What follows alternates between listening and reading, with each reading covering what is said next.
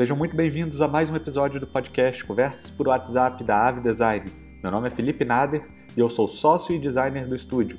Além desse podcast, a Ave também gera conteúdo para Facebook, Instagram, LinkedIn, Behance, blog e site. Então, se você tem interesse em conhecer um pouco mais do estúdio, é só escolher sua plataforma favorita em avedesign.com.br e nos seguir.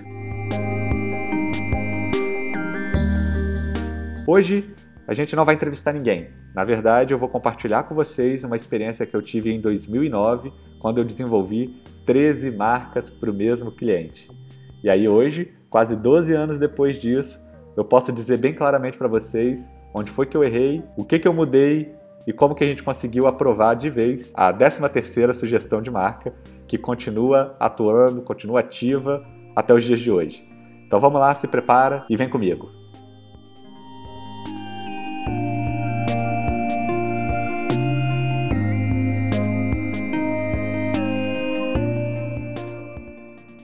Pois é, você ouviu direito. Hoje eu vou falar para vocês da minha experiência na época que eu desenvolvi 13 marcas para o mesmo cliente no espaço de um mês. Isso aconteceu no final de 2009, entre novembro e dezembro de 2009. Então vocês imaginam, porque assim, são meses ou é um período do ano em que a movimentação dentro de uma agência ou de um estúdio de design aumentam bastante. E aí eu fiquei praticamente quase que um mês agarrado com um cliente só para tentar chegar num, numa versão final da marca dele.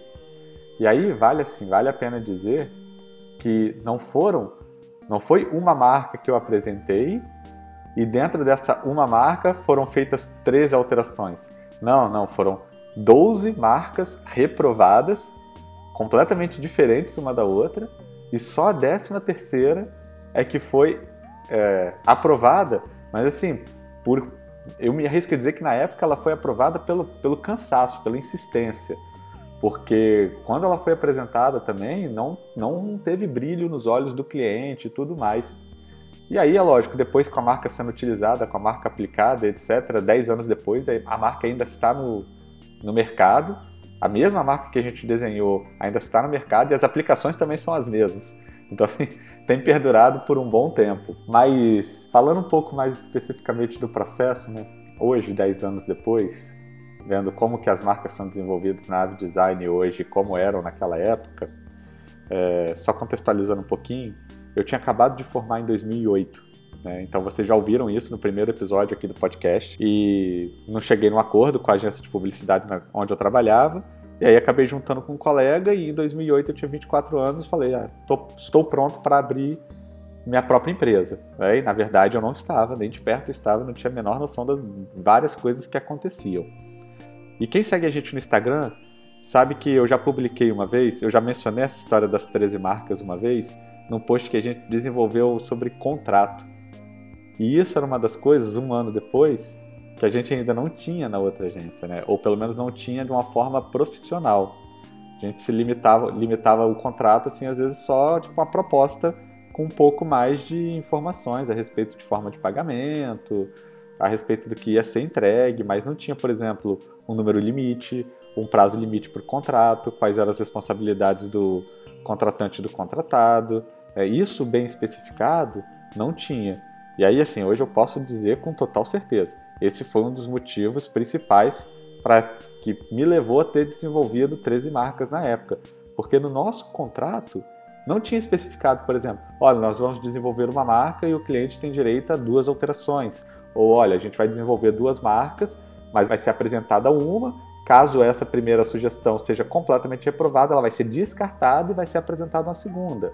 Né? Lá, na verdade, estava, serão apresentadas, se, se é que estava assim, mas possivelmente estava alguma coisa que iam ser apresentadas marcas até que acontecesse a aprovação final do projeto. E aí qual que foi o problema? Assim, até então, em um ano de, de agência, que, que, eu estava na agência, e até mesmo na, nas outro, nos outros locais que eu trabalhei, nunca tinha acontecido isso de ter que desenvolver talvez até três marcas, né? Todas as marcas que eu tinha desenvolvido até então, elas sempre eram aprovadas de primeira ou no máximo de segunda, né? Nunca tinha passado por algo. Então eu acho que naquela época, pela minha falta de experiência, eu não vislumbrei que algo assim poderia acontecer, né, cara? A gente sempre acha que o cliente vai ouvir o que nós temos a dizer, ouvir a solução que nós temos a oferecer e tipo, ok, estou contratando uma pessoa especializada no que eu preciso, então eu vou seguir as orientações dele. Mas a verdade é que nem sempre é assim. E quando a gente está em começo de carreira, na maioria das vezes não é assim. Na maioria das vezes o cliente te procura, fala o que quer e acha que entende muito mais das coisas do que você, porque ah, minha empresa já tem 5 anos, você está formado há um ano, minha empresa já tem 10 anos, eu já passei por agências de publicidade gigantes, eu já fiz, estu é, já trabalhei com estúdio de design gigante, então eu entendo mais de comunicação do que você. Então isso é um cenário, pelo menos comigo, foi um cenário muito comum. É, o início de carreira, o primeiro ano pós-formado, ele foi um ano muito difícil, um ano de afirmação, um ano de contestação muito grande por parte dos clientes que nos procuravam, os próprios clientes nos procuravam e eles mesmos não concordavam com o que nós tínhamos a dizer ou o que nós tínhamos a apresentar. É, então foi um ano muito difícil. Mas de longe, sim.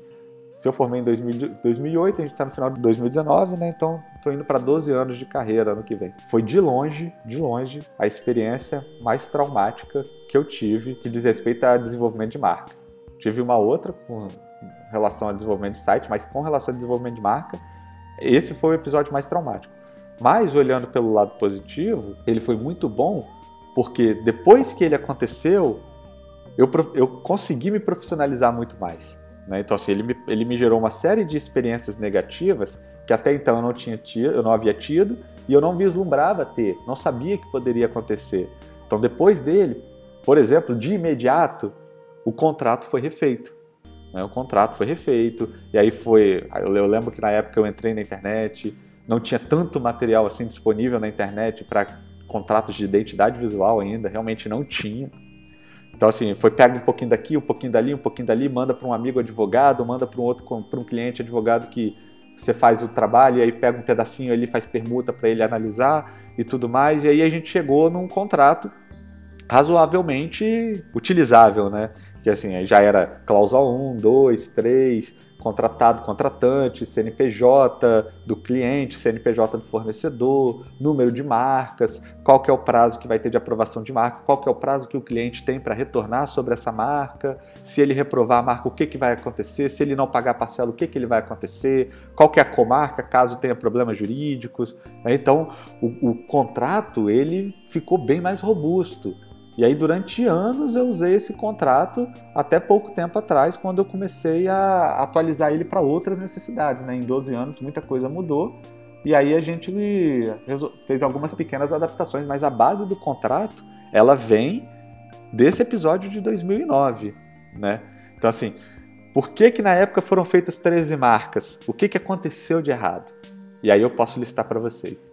Em primeiro lugar, a falta de um contrato que nos favorecesse, né? que, que nos preservasse, que educasse o cliente, que deixasse claro para o cliente quais eram as responsabilidades dele, quais eram as nossas responsabilidades e até onde iria esse contrato caso as coisas não se alinhassem. Um segundo momento, e aí assim, é, é de lá para cá, vale ressaltar isso, de lá para cá muita coisa mudou, tá? Principalmente a situação aqui da AVE, mas também a situação do questão de apresentação de trabalho, de ferramentas disponíveis e tudo mais. Na época, eu acredito que também um dos grandes fatores que levaram à reprovação de 12 marcas é que nenhuma das 12 apresentações foram feitas pessoalmente. É, como foi uma época né, que eu já mencionei aqui no início do podcast, estava muito corrido para os dois lados, porque você imagina, para uma empresa também, era uma empresa que mexia com eventos, então fim de ano tá uma loucura lá para eles e fim de ano tava uma loucura para nós também.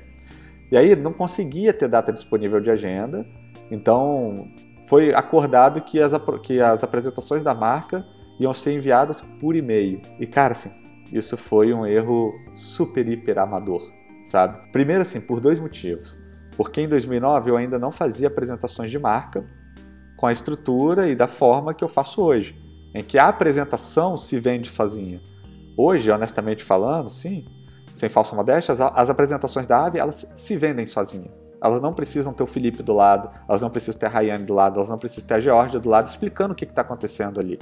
O cliente ele pode abrir a apresentação e entender todo o conceito do logo sem a gente precisar estar tá do lado. Mas na época, como é que eu fazia? Eu escrevia todo o conceito no e-mail, no corpo do e-mail, então ia um e-mail gigante e como anexo eu só mandava a marca. E aí é lógico, o que, que 90% das pessoas vão fazer? Abrir o anexo primeiro e ler depois, se é que vão ler. Então a pessoa abria o e-mail, cheio de ansiedade, abria o anexo, às vezes não entendia nada do que estava desenhado ali e só tinha aquela sensação: pá, bati o olho, não gostei. Já descartava.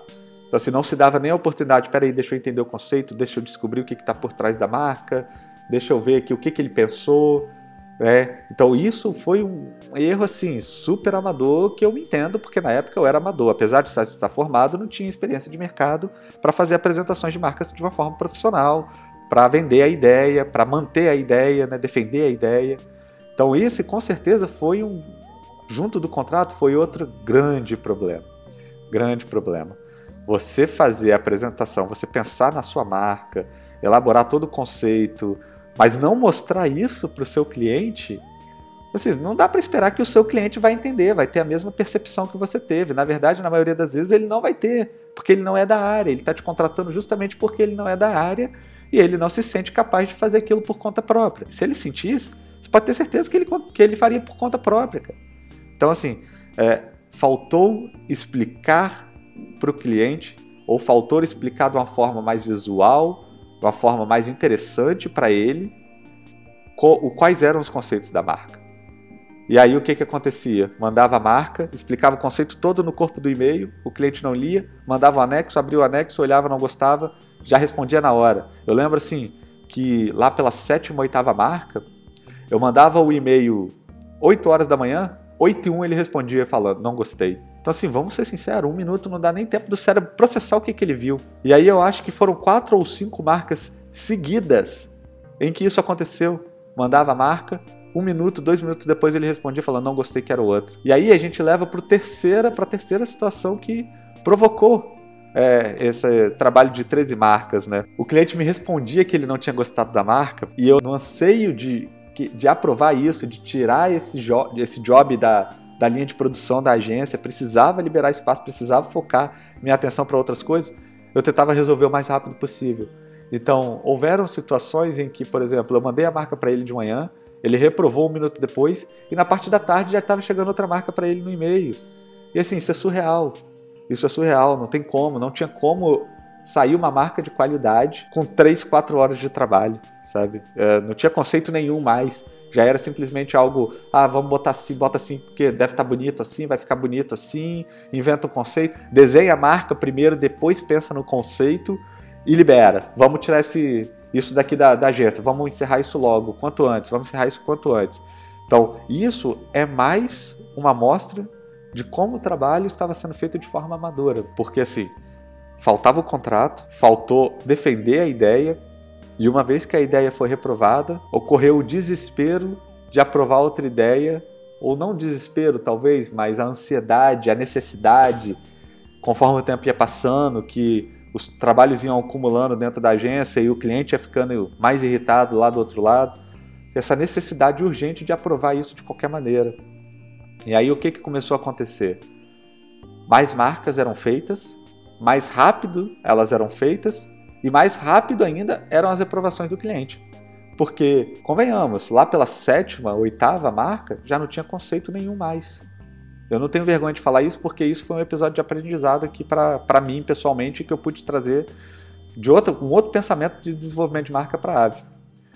Mas eu lembro que a primeira marca foi feita ali, eu, eu pedia na época cinco dias úteis para fazer a marca, então a primeira marca foram cinco dias úteis, a segunda marca foram cinco dias úteis, a terceira já foram quatro, a quarta já foram três, a quinta já foram dois, e aí eu me arrisco a dizer que da sétima, da sexta ou sétima marca até a décima segunda marca era de um dia para o outro.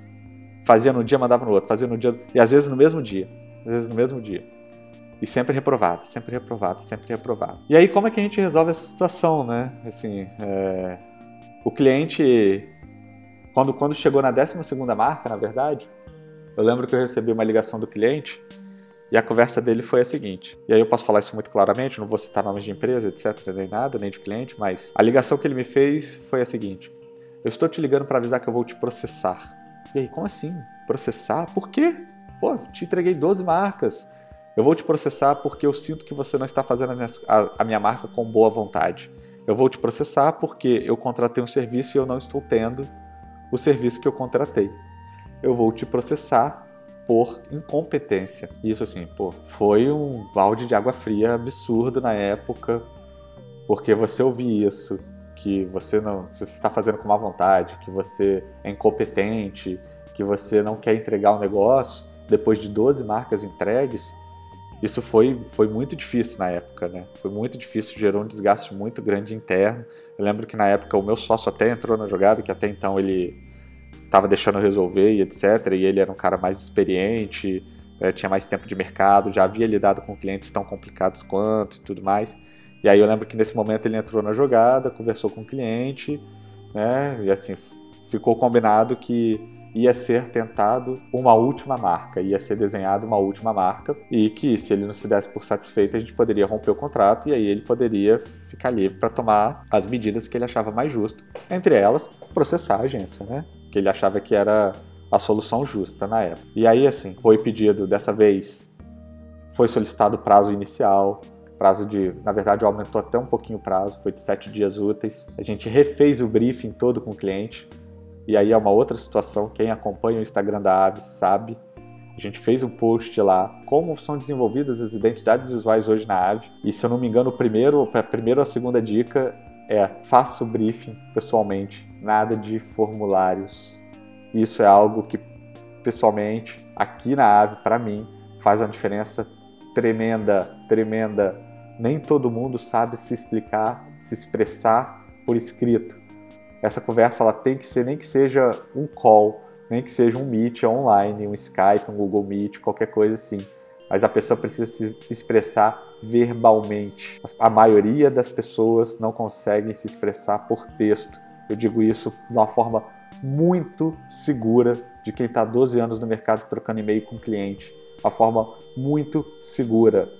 Nem por WhatsApp, às vezes, o cliente se expressa de forma clara então, se você leu o que está escrito, não está fazendo sentido para você, na maioria das vezes isso quer dizer que não faz sentido de verdade.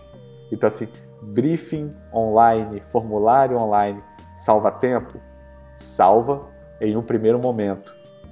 Tá? Você vai ganhar muito mais tempo se você tiver a oportunidade de fazer esse briefing por voz, marcar uma reunião, marcar um meeting e tirar todas as suas dúvidas. Você pode até solicitar um pré-briefing por e-mail para você entender, coletar dados e aí depois você formaliza isso com uma, com uma reunião, uma reunião pessoal, uma reunião em loco, uma reunião online, só para você confirmar que o que o cliente escreveu é o que ele realmente quer dizer.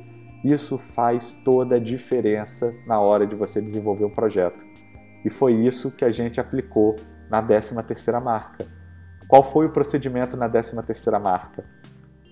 foi marcada uma reunião com o cliente, foi feito um briefing pessoalmente com o cliente e não por formulário.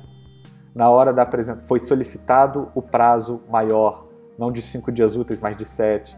Foi solicitado ao cliente modelos de marca que ele achava interessante, concorrentes que ele achava que tinham uma comunicação interessante, para a gente entender melhor o gosto do cliente. Porque por mais que você tenha argumentos, a gente também precisa equilibrar a marca com o gosto do cliente. Isso é incrível. E assim, mas é, é, é certo que o cliente ele não está fazendo a marca para ele, ele está fazendo a marca para o público-alvo dele. Isso, é, isso você tem que deixar claro para o cliente. Mas, cara, é muito difícil aprovar uma marca se o cliente olha e fala, cara, essa marca está horrorosa. É muito difícil. Por, por maiores argumentos que você tenha, o cliente ele tem que ter orgulho daquela marca. Ele tem que ter orgulho de expor, de botar isso num boné e vestir o boné, de botar numa camisa e vestir a camisa, de botar numa placa e bater foto da fachada da, da loja dele, botar na foto de capa dele lá do Facebook, do perfil pessoal dele. Ele precisa ter orgulho daquilo que ele está representando. Então, assim, foi feito esse, esse levantamento também de gosto do cliente, ele pôde mostrar para gente as marcas que ele gosta, as comunicações que ele gosta e principalmente, após sete dias, concentrando apenas em uma marca, o conceito foi mais bem feito, a marca. Hoje eu posso falar para vocês, a 13 terceira marca foi a marca mais bem feita, foi de longe a marca mais bem feita. Por quê? Porque o processo já tinha sido mais, já estava mais maduro. Né? O Felipe já estava mais maduro depois de um mês de porrada. O Felipe já estava mais maduro. E aí, em determinado momento, chegou-se à conclusão que ou a gente faz isso da forma correta, do jeito que tem que ser feito, ou essa marca nunca vai sair. E aí, sete dias úteis depois, a gente agendou uma reunião com, com o cliente pessoalmente e apresentou a marca. E aí foi na época, é, depois de 13 marcas, já tinha, eu já tinha aprendido que eu tinha que acrescentar o conceito de uma forma mais visual na apresentação, e aquilo eu só iria acompanhando, traria tópicos na apresentação e eu iria só navegando entre esses tópicos para o cliente entender. Já estava claro para mim que eu tinha que mostrar qual era o processo construtivo da marca antes de eu apresentar a solução final da marca. Vamos mostrar como é que foi desenhado o ícone, vamos mostrar por que, que a tipografia foi essa, vamos mostrar as intervenções na tipografia para mostrar para o cliente como que essa tipografia vai ser exclusiva dele, principalmente que foi algo que eu não tinha feito em nenhuma das outras 12 marcas. Vamos mostrar como essa marca vai se comportar no mercado. Vamos mostrar a identidade dessa marca, como que ela vai ser aplicada no uniforme, como que ela vai ser aplicada no caminhão que vai transportar os equipamentos de audiovisual do cliente, como que ela vai se comportar na papelaria, como que ela vai se comportar num eventual brinde tudo, com tudo isso, o cliente pode ter uma visão macro. Ele não está mais limitado a uma tela de fundo branco com a marca ali, sem nada que explique aquilo para ela, para ele. Então assim, qual foi a conclusão disso? Depois que você senta com o cliente, mostra tudo que você levou em consideração para chegar naquele resultado final e como que aquele resultado final vai ser apresentado para o mercado, não teve erro.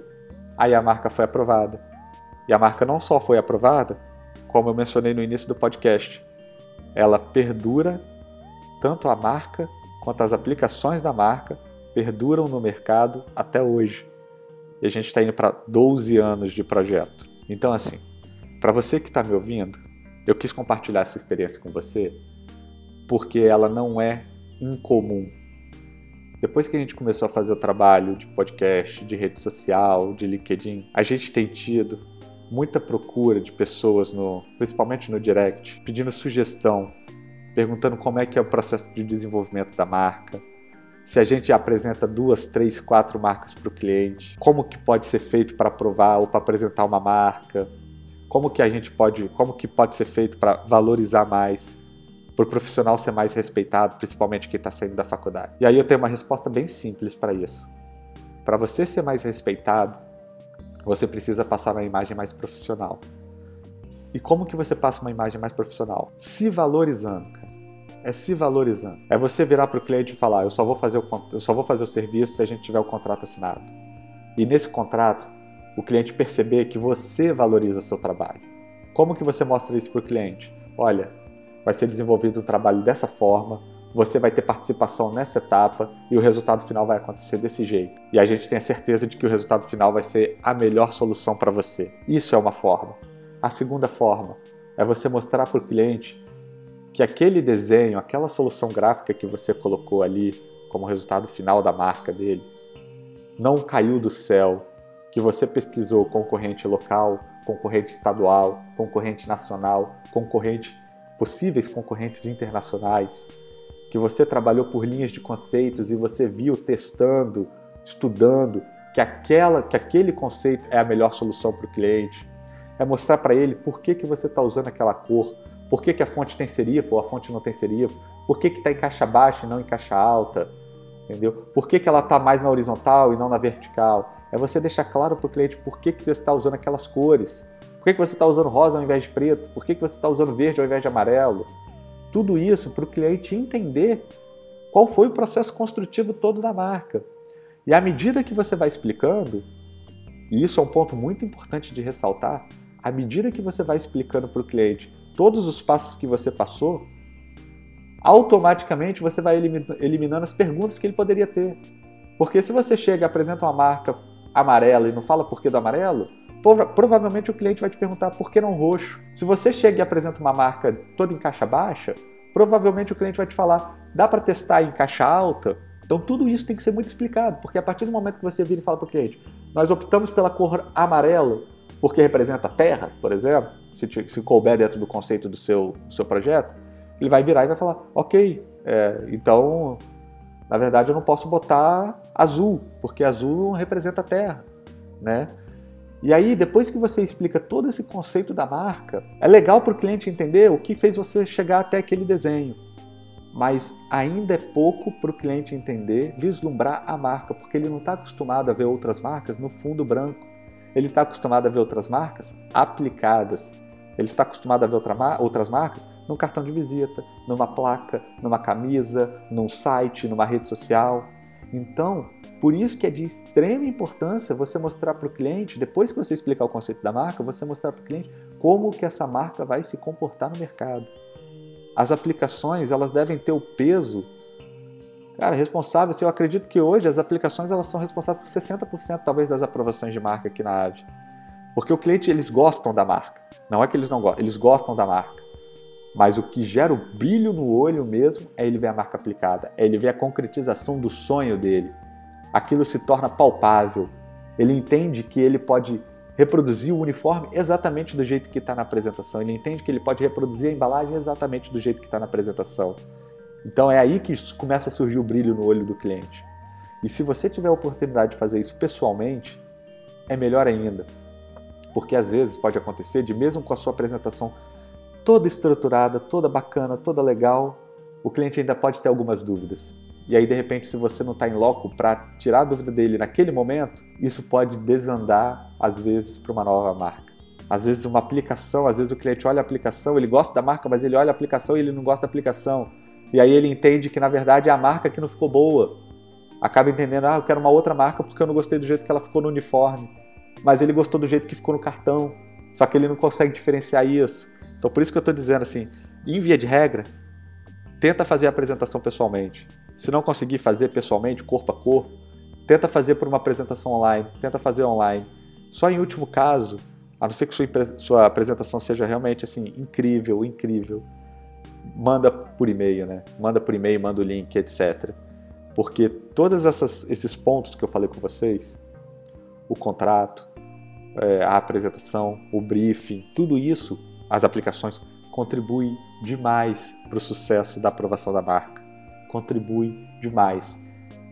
Só realmente se a marca, que pode acontecer, tá? A marca não tiver nada a ver com o que o cliente esperava. E isso pode acontecer. Às vezes, já aconteceu aqui na Ávida, a gente precisar fazer duas marcas, porque o cliente imaginava uma coisa, tinha uma imagem da empresa, depois que ele vê essa imagem concretizada, ele fala: não é isso. Errei, não era essa a ideia que eu tinha, que eu, que eu vou ter para minha empresa. O conceito que eu te passei agora que foi colocado no papel não, não é isso, não está de acordo. O que eu quero realmente é X. E aí sim a segunda marca ela tem até uma aprovação muito mais fácil do que a primeira. Ela gera um, um brilho no olhar muito maior do que a primeira. Legal? Então é isso, pessoal. Eu gostei, eu gostei eu queria ter compartilhado essa experiência com vocês. Eu acho que muita gente passa por isso. É normal passar por isso. Faz parte do amadurecimento, tá? É, então, assim, não se preocupa. Mas à medida, o importante é você passar por essas experiências, tirar o aprendizado e na experiência seguinte você implantar esse aprendizado que você teve. Porque senão você vai ficar enxugando gelo por um bom tempo.